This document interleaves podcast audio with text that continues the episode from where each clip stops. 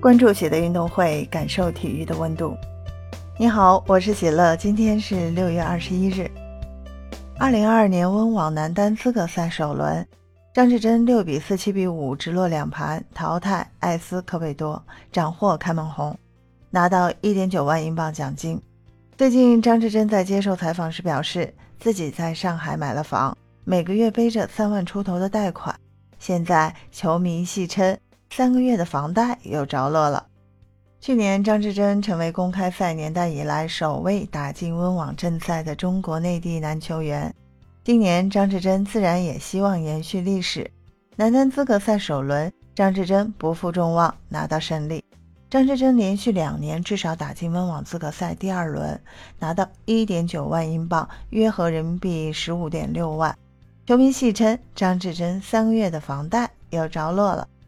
张志臻跟喜乐一样啊，他也是出生在体育世家。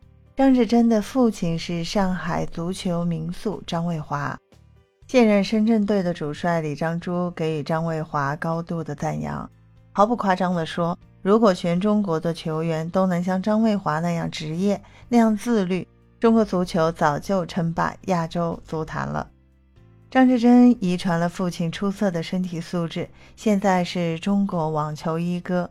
去年十二月，张志臻通过社交媒体晒出了结婚证，官宣喜讯。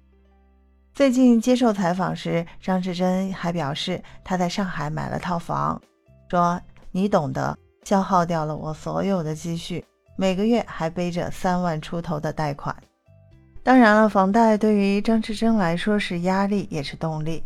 张志臻还说：“都已经走到这里了，看到一点曙光了，肯定还想继续奋斗下去。再说了，成绩打上去，奖金和赞助机会自然也会多起来。”对于张志臻的表现，球迷还是很关注的，甚至央视和人民日报也关注着张志臻的表现。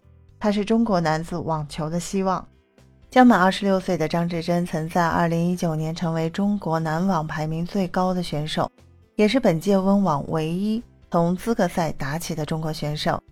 期待商俊成等后起之秀尽快成熟，早日与一哥并肩战斗。张志臻能否像去年一样打进温网正赛，我们将拭目以待。分享体坛热点，感受体育魅力。今天的内容你有什么想说的？